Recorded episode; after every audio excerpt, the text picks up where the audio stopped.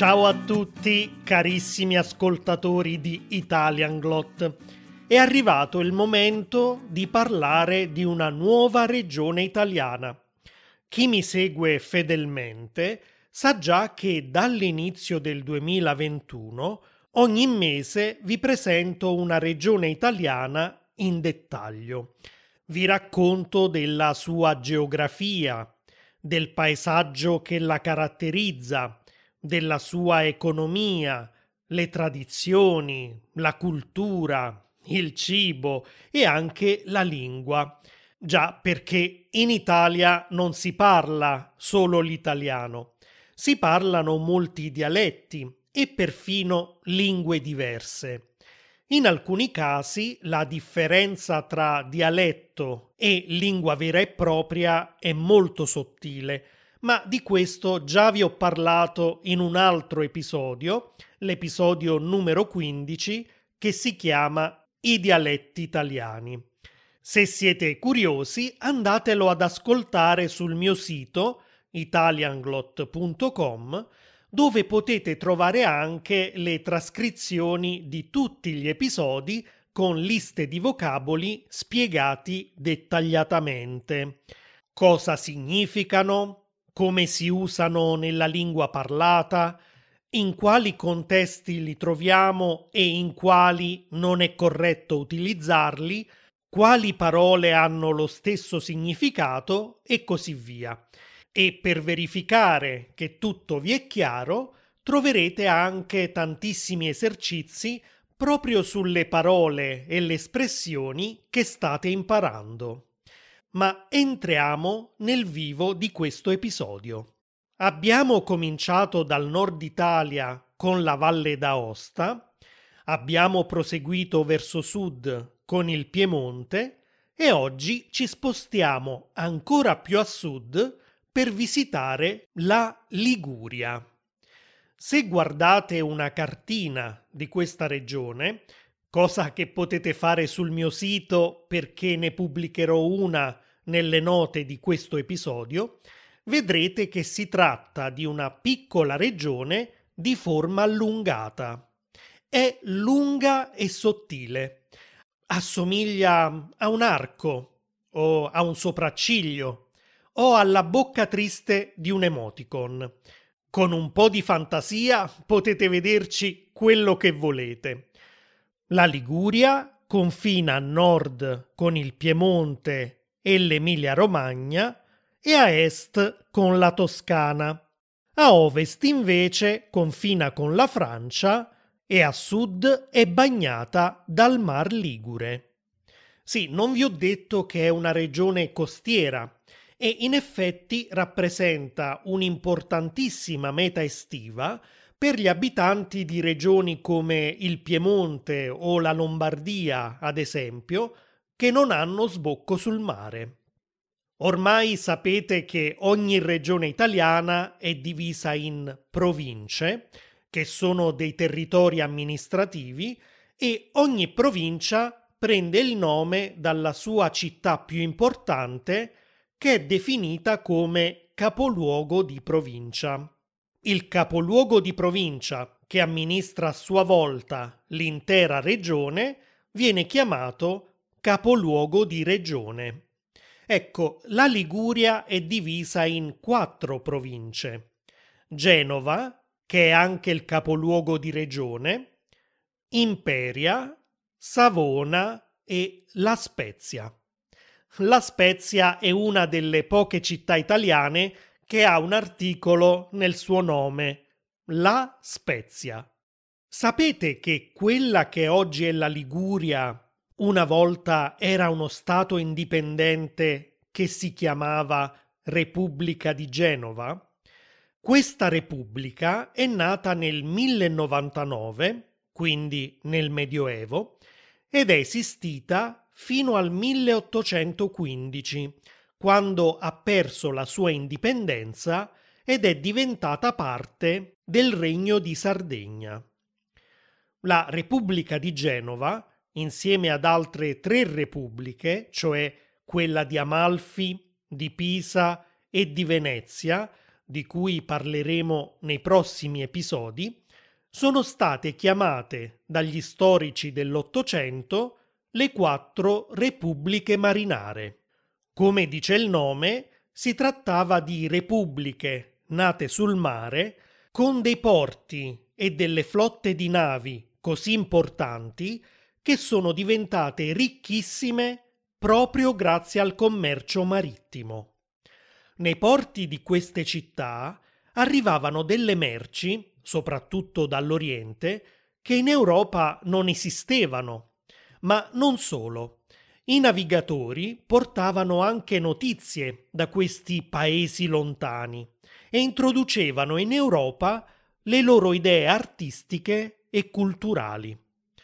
Oggi è davvero facile sapere cosa succede in posti lontanissimi da noi, ma allora non c'era la globalizzazione, non c'era internet.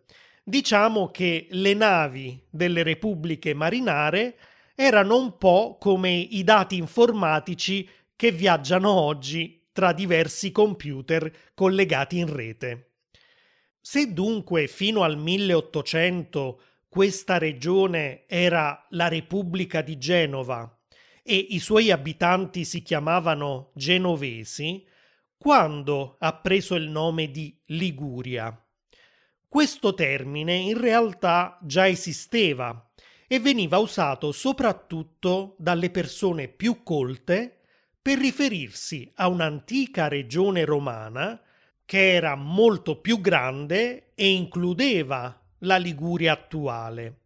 Si chiamava così perché qui, prima dell'arrivo dei Romani, viveva un popolo che i greci chiamavano Ligies, da cui poi è derivato il termine Ligure. Ligis voleva dire stridulo e forse i greci si riferivano alle grida stridule che metteva questo popolo prima di combattere. Ma questa è solo un'ipotesi. Passiamo alla geografia fisica, ovvero al paesaggio della Liguria. Tutta la regione è percorsa da una catena montuosa costituita dalle Alpi Liguri che poi proseguono con l'Appennino Ligure. Come ricordate dagli episodi precedenti, in Italia ci sono due principali catene montuose, le Alpi e gli Appennini. In Liguria le troviamo entrambe, con zone in cui i monti sono molto elevati, alcuni arrivano anche a 2000-3000 metri di altezza, e zone come quelle vicino a Savona e a Genova, in cui i rilievi raggiungono appena i 500 metri e sono spesso attraversati da brevi valli. La costa ligure, invece, si divide in riviera di Levante, caratterizzata soprattutto da alte rocce a picco sul mare, e in riviera di Ponente, dove, oltre alle coste rocciose, ci sono anche delle belle spiagge sabbiose. La Liguria è una regione molto verde, con diversi parchi naturali protetti tra cui il Parco Nazionale delle Cinque Terre.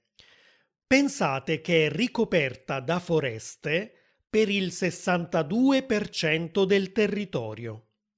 Qui vivono diverse specie di rettili, tra cui anche il serpente più grande d'Europa che può raggiungere una lunghezza di 220 cm, diversi uccelli rapaci e anche il lupo appenninico, che per un certo periodo ha rischiato l'estinzione.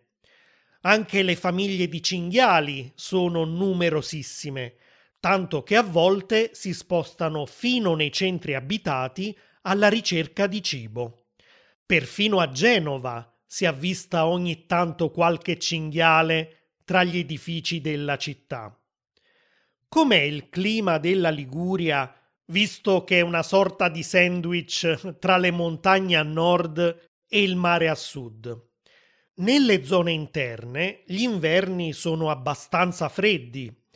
In media le temperature minime oscillano tra i meno 2 e i meno 5 gradi, ma nei periodi più freddi si scende anche al di sotto dei meno 10 gradi. Pensate che nel 1985 la temperatura minima è arrivata addirittura a meno 25 gradi. D'estate invece le giornate sono abbastanza calde, mentre le notti sono più fredde. In alcune valli di montagna si arriva a temperature minime anche di 5 o 6 gradi in piena estate. Il clima delle coste è invece più mite. La presenza delle brezze marine rende infatti le estati non troppo calde, anche se l'umidità è spesso alta e le giornate sono afose. A tale proposito, nel Golfo di Genova si verifica un fenomeno particolare ogni anno dalla fine dell'autunno fino all'inizio della primavera, che in lingua ligure si chiama macaia. Quando cioè soffia lo scirocco, un vento caldo che proviene da sud-est, si alza così tanto l'umidità che per giorni interi la città è avvolta da una foschia densa. Il cielo è coperto da nuvole lattiginose.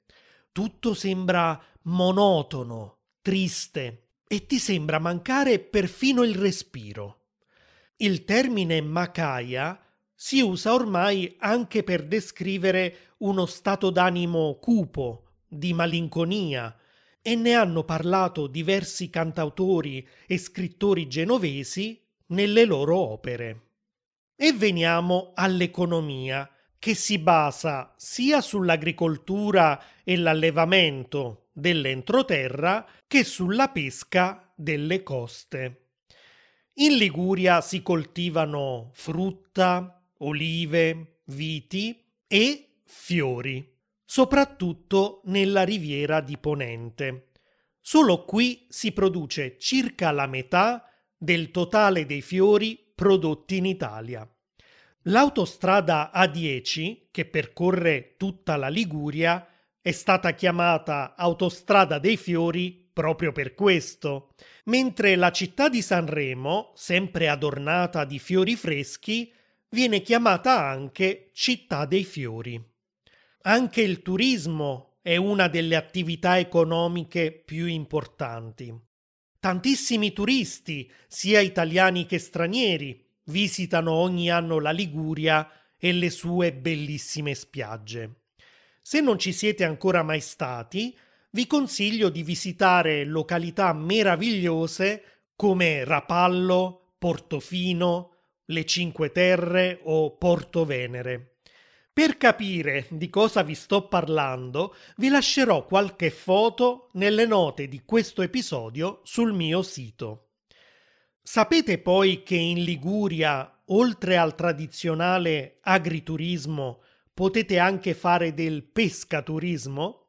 Potete cioè salire a bordo di barche da pesca insieme a pescatori professionisti che vi mostreranno tutte le fasi di una giornata di pesca e con i quali farete bellissime escursioni della costa.